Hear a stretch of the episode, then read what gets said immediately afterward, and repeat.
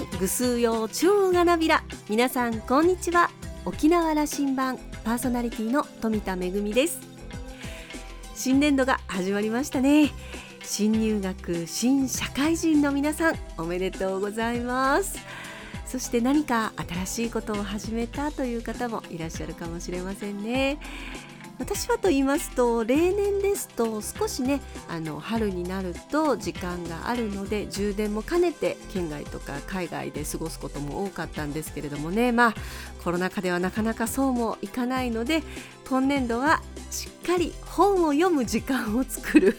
えー、それを目標に掲げてそんな新年度にしたいなと思っています。さあ沖縄羅針盤今日も5時までお届けいたします。どうぞお付き合いください。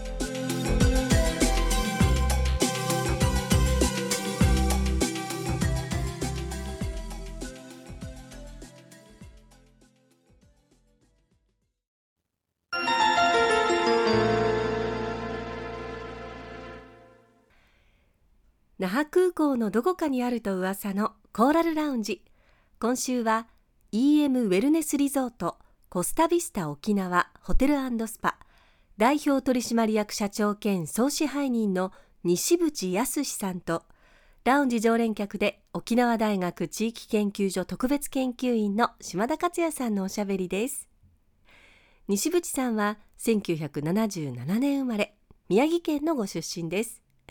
高校在学中に琉球大学の比嘉照夫教授の著書「地球を救う大変革」に出会い琉球大学への進学を決心しました。1996年に琉球大学農学部に入学。その後2002年に琉球大学農学研究科修士課程を修了し株式会社 EM 研究機構に入社しました。盛岡事務所。淡路島の農場プロジェクト海外部東北の復興プロジェクトなどさまざまな仕事を経験した後2013年に沖縄本社勤務。ホテル事業担当執行役員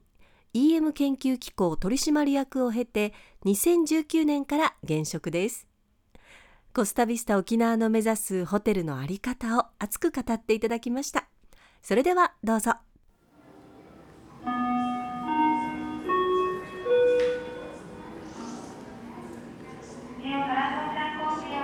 コーラルラウンジに西渕さん来てもらいました。やっと叶いました、はい、ありがとうございます、はい、ありがとうございます。総支配人にホテル自慢ちょっと聞いてみましょう、はい、あの今大事にしていること。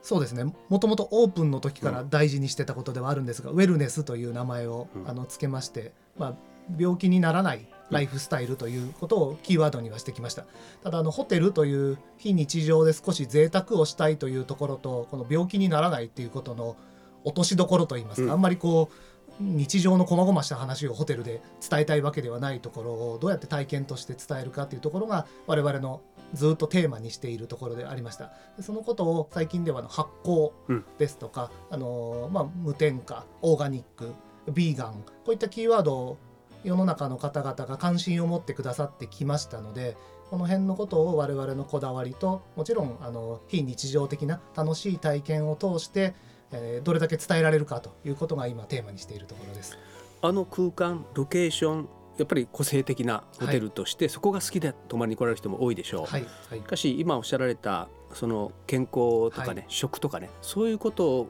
の方も多いはずですけども西口さん的にはどのくらいの割合だというふうに見ておられる、思い出で来ていただいてる、うん、県内のお客様は半分ぐらいはそういうことを評価していただいているのかなとは思ってます。あとは、まあ、あの最近特に特化しているそういう健康に関してのこととか発酵のメニューを評価していただいている。お客様の年代で少し見ていくと少し年配の方はあのそういう昔特別な場所として使われた方がランチの時間帯であの1時間2時間と長く滞在していただいているような感じがしますし若い世代の女性とかが来ていただいているのはおそらく発酵とか健康のところのキーワードで来ていただいているのかなそうですか。やっぱり若い方女性この辺があの今のコスタビスタの売りにフィットしてるというふうに見ておられるわけね。はいそうですね年代でいうと30代から60代ぐらい少し幅がありますがあのもう明らかに健康に関心の高い女性客で、えーと、平日の日中はもう9割はそういうお客様で埋まってます。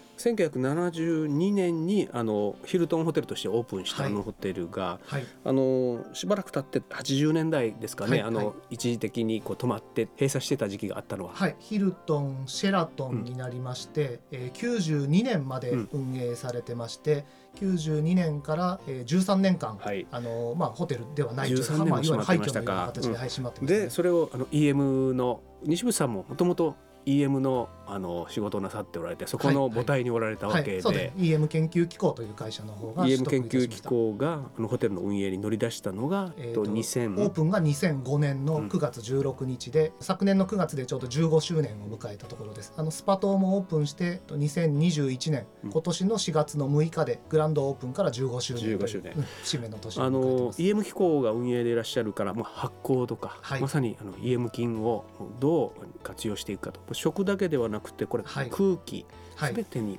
関してですよね。で僕は1年前に、はい、えー、比嘉照夫先生とこのラウンジで1時間半議論しましたから、はい。また頭残ってるんですけど、はい。まさにこの EM の EM 機の魅力というものをあのホテルで体現するんだということの経営コンセプトでいらっしゃるし、はい、そういう空間になってるでしょう。そうですね、うん、あのもともと EM というのは微生物ですので目で見えないものです、で目で見えない微生物の技術がどれぐらい我々の暮らしだったり産業にいい影響があるのかということを、まあ、理屈ではなくて体験を通して、えー、体感してほしいというのがもともとのところで特に農業環境それからまあ健康の問題いろんなことに幅広く使われてはおりますが、えー、まあ予防医学的な生活様式といいますか食べるもの吸う空気、えー、身につけるもの衣食住ですね。日常生活の衣食住へのあのヒントというようなことを提供したいというのがオープン以来ずっと貫いているコンセプトですね、うん、空気もですよね。はいそうですね。僕はねあの、はい、コスタビスタにのやっぱちょっと空気感違うなということは感じるんですよ、はい、はい、そう言っていただく方多いです、ね、やっぱりそうですか、はい。それはその EM という技術を使うことで空気も違うということをおっしゃってるあの。そうですね。分かりやすい言葉で言うと、日常の清掃であの合成洗剤とか化学的なものを一切使わないで EM を薄めた液であの清掃しております。微生物の発酵液って言いますと天然で作られた酵素ですとか酸ですとか、汚れとか匂いとか消してくれるようなあのそんなに強い成分ではないですけれどもそういったものがあるのでこれを掃除などに使ってます。ですから化学物質を使ってないということと善玉の微生物が作ってくれた人間とか環境にいいものが、まあ、累積的にこういい空間を作ってくれてるんだなというふうには思ってます。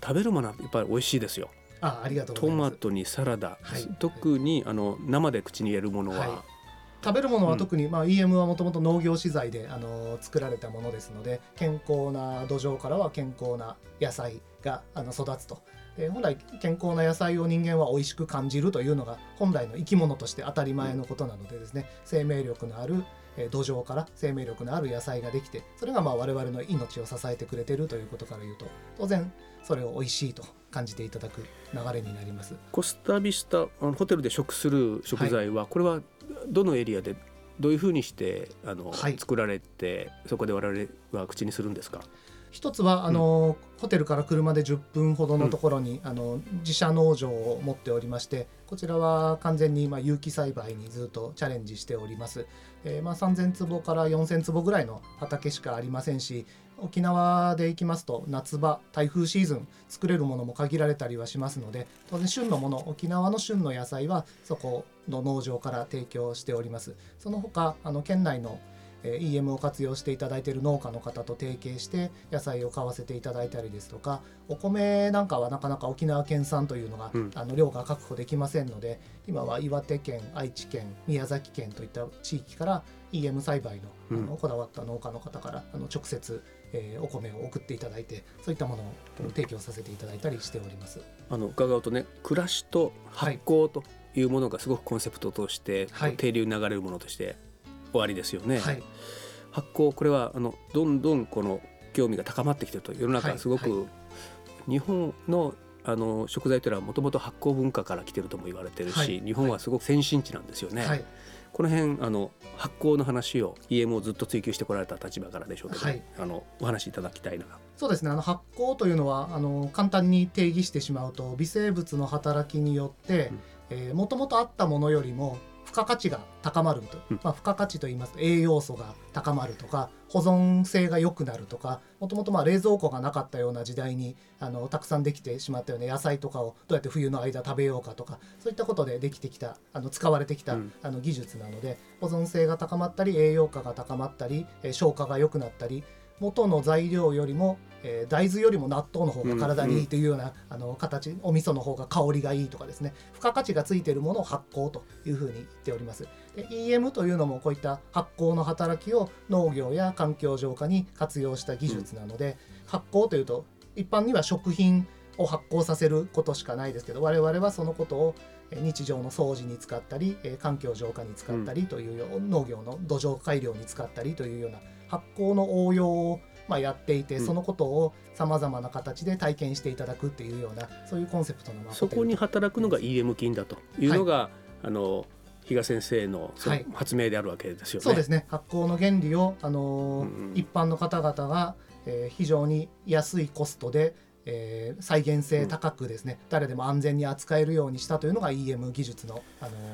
特徴だと言えます。去年からのコロナ禍だから聞くことになりますけどもね、はいはい、その発酵というと人の免疫力に影響しているというようなことをよく聞くし言われてますけども、はい、これは西渕さん説で言うとどう言えます？はい。腸内細菌が免疫ですとか、うん、人の思考ですとかあるいはその、まあ、メンタルのあの上がり下がりですね。こういったものに影響を与えてるというのはもうかなりあのエビデンスが揃ってもう一般的にもう知れ渡ってきたことです。発酵そして微生物がお腹の中に住んでる菌って我々の細胞の数よりもあの10倍以上も多いというのも知られてきてますのでこういった、まあ、健康な食べ物それから、まあ、微生物由来の発酵のものをいただいてお腹の調子を整えるというのはコロナだからとかインフルエンザだからとか、病気の種類に関係なく我々自分の健康を自分で責任持って守るというのにおいては一番多分重要なことなのかなと思ってます。これからの展望。はい食のことそれから眠りのこと、うん、疲れをどうやって癒すかっていうことですね。あの日常生活にも通じるようなこういう生活の当たり前のことで自分をどうやってあの大切にしてもらうかっていうことをお客様に自分を大切にする時間を取ってもらう場所として定期的に訪問していただいて、うん、1泊できて観光の忙しい中でバタバタとこう泊まって翌朝すぐ出発されるということじゃなくて年に何回か自分自身のメンテナンスとして2回3回と訪問していただいて2泊3泊1週間こういった滞在してもらうような方向に我々のホテルを持っていきたいなというふうに思ってます。私がモデルにみたいなもんですね。そうですね。はい、まさに私はそうしてますよ。で僕は、ね、やっぱり意識としてはね、健康のことであるとかね、はい、環境のことを考える時間になるなと。これ、はい、環境というのはあの自分自身の身の回り生活の中から環境との関係を考える、はい、地域社会と環境のことを考えるようなことを機会を、はい、西口さんのホテルに行くと意識するんですよ。ああそうですか。そのことが伝わってると一番あのこれは思いとして入っていますね。はい。はい、その循環型地域社会の循環のことを考える。ホテル全体もそれは循環的な要素をすごく取り入れておられるわけですよね。はいそうですねあの先ほどの化学物質使わないっていうことに関しても、うん、健康の面だけではなくて排水が要は環境を汚さない逆にいい微生物がいっぱい入った排水を流すとそれがあの下水処理場なり浄化槽なりに負荷をかけずにかえってあの下流の水を浄化していくようなそういう排水を流してるというようなことも言えると思いますし、えー、ホテルから出てくる残飯のようなものですとか、うん、調理くずのようなものも農場で、まあ、肥料としてあの循環させたりということはこれもだからみんながこう望んでいるというかコンセプトですよね。あの、はい、目指したいこと社会としてもそう願っているけどもなかなかそこに行ききれないと言ってるものをい。ち早くそれは実現したということ、はい。社長に就任なさったのが一昨年丸2年になるところですね、はい、はい、3年目になります、経営者としてエンジンがかかる頃でしょう、はい、これからのことをなんか新しい展開も、はい、そのブランド的なものもこれからだというふうなことをおっしゃっていましたね、はい、少し触りを話せる範囲わ、かりました。少しあの漠然とした話にはなるんですけれども、うん、なんとなく経営戦略的にどうするんだという話じゃなくてどんな世界に住みたいんだというなんか自然か不自然かっていう問いかけであの少しいろんな判断軸を、えー、持つようにするとホテルっていうのは提供してる側でもありますし我々あのいろんな資材や食材買わせていただいてるのでどういう方、生産者を応援したいんだっていうような何を買うんだという選択でそういう産業をまあ応援してる買う側にもあるんだなということを考えますと我々自身がホテルはこうあるべきみたいな先入観で何かしてしまうんではなくてどういう世の中にしたいんだということで、うん、全てのものをあの食事であったり、まあ、あの買ってくるえー、いろんなアメニティであったり、うん、そういったことをなんか判断していってそしてお客様もどういうホテルに増えてほしいんだということで我々を応援してもらうっていう何か一緒に作り上げていくようなそういう関係性がなんかできないかなというのが今ふわっと思ってるところです。暮らしの発行ということが、これからもあのコンセプトの中心になっていくんでしょうかね。はい、あのそうですね。発行という技術を暮らし全体に、そしてそれをお客様のお帰りになった後のライフスタイルにも応用していただきたい、そういうことを伝えたいというところがまさに考えているところです。今年は期待してていいですね。はい。この発表はまだなんでしょうけど何か発表があるということだけをここは予告しておきましょう。はい。そうですね。今年の10月に。経営者としては、ねはい、大きな発表がある。楽しみにしています、はい、これからのちょっと意気込みを最後に聞かせてもらって。そうですね。あの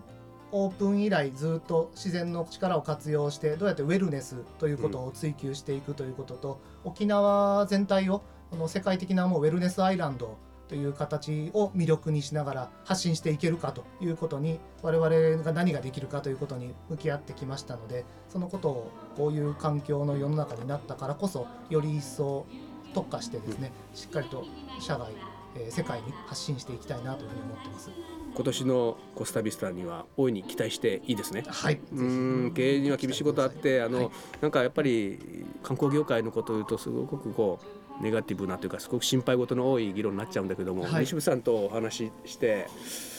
あの沖縄のホテル経営者の今の時期にはこんな明るい話ができた人はいないので 明るい話していきましょうね。はい、うん、そうしていきたいと思ってやっていきましょう、はい。はい、今日もありがとうございました。はい、どうもありがとうございます。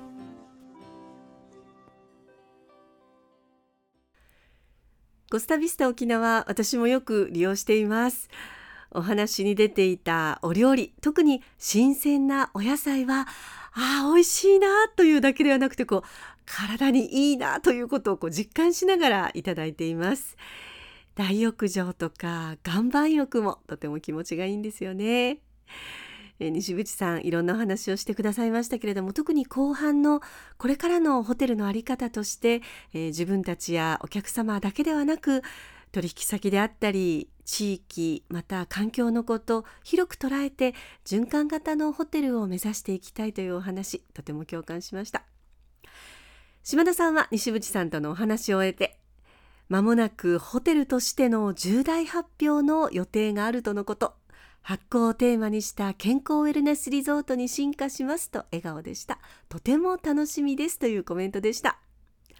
今週のコーラルラウンジは EM ウェルネスリゾートコスタビスタ沖縄ホテルスパ。代表取締役社長兼総支配人の西渕康さんとラウンジ常連客で沖縄大学地域研究所特別研究員の島田克也さんのおしゃべりでした。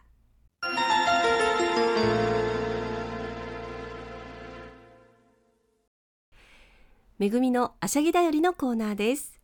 先日国立劇場沖縄で創作舞踊と新作組踊りの公演が行われました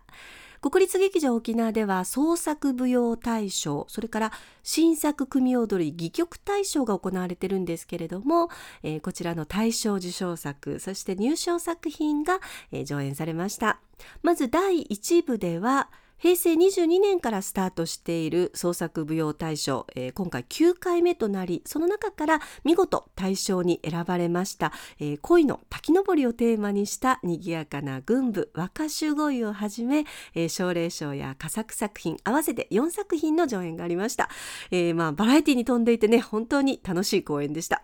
そして第2部では令和元年からスタートした新作組踊り戯曲大賞初回ながら10作品の応募があってその中から見事大賞を受賞した新作組踊りマシュウイ、え塩売りと書いてマシュウイというタイトルです、えー、時は18世紀の後半深井島という架空の島を舞台にした作品なんですけれども、えー、脚本も演出もそして出演者の皆さんも本当に素晴らしくて、えーあ音楽もですね、え、沖縄本島の音楽だけではなくて、えー、自由亭に宮原康生さんをお迎えして八重山の曲もたっぷりと使われていて本当に、え、見応え聞き応えのある公演でした。実はあの私両方ともこの創作舞踊大賞と新作組踊り戯曲大賞審査員をね務めさせていただいてるんですけどもやっぱりねあの自分たちだけでこう脚本だとかこうし、ねえー、審査会で見るだけではなくてやっぱりあのお客様と一緒に舞台を見れて本当に良かったなというふうに思っています。えコロナ禍の中、え客席を減らしたり時には中止や延期があることもありますけれどもご苦労されながら劇場の皆さんやスタッフの皆さん出演者の皆さん、え素晴らしい公演を私たちに届けてくれています。令和3年度も国立劇場沖縄のさまざまな舞台期待しています。めぐみのあしゃぎだよりのコーナーでした。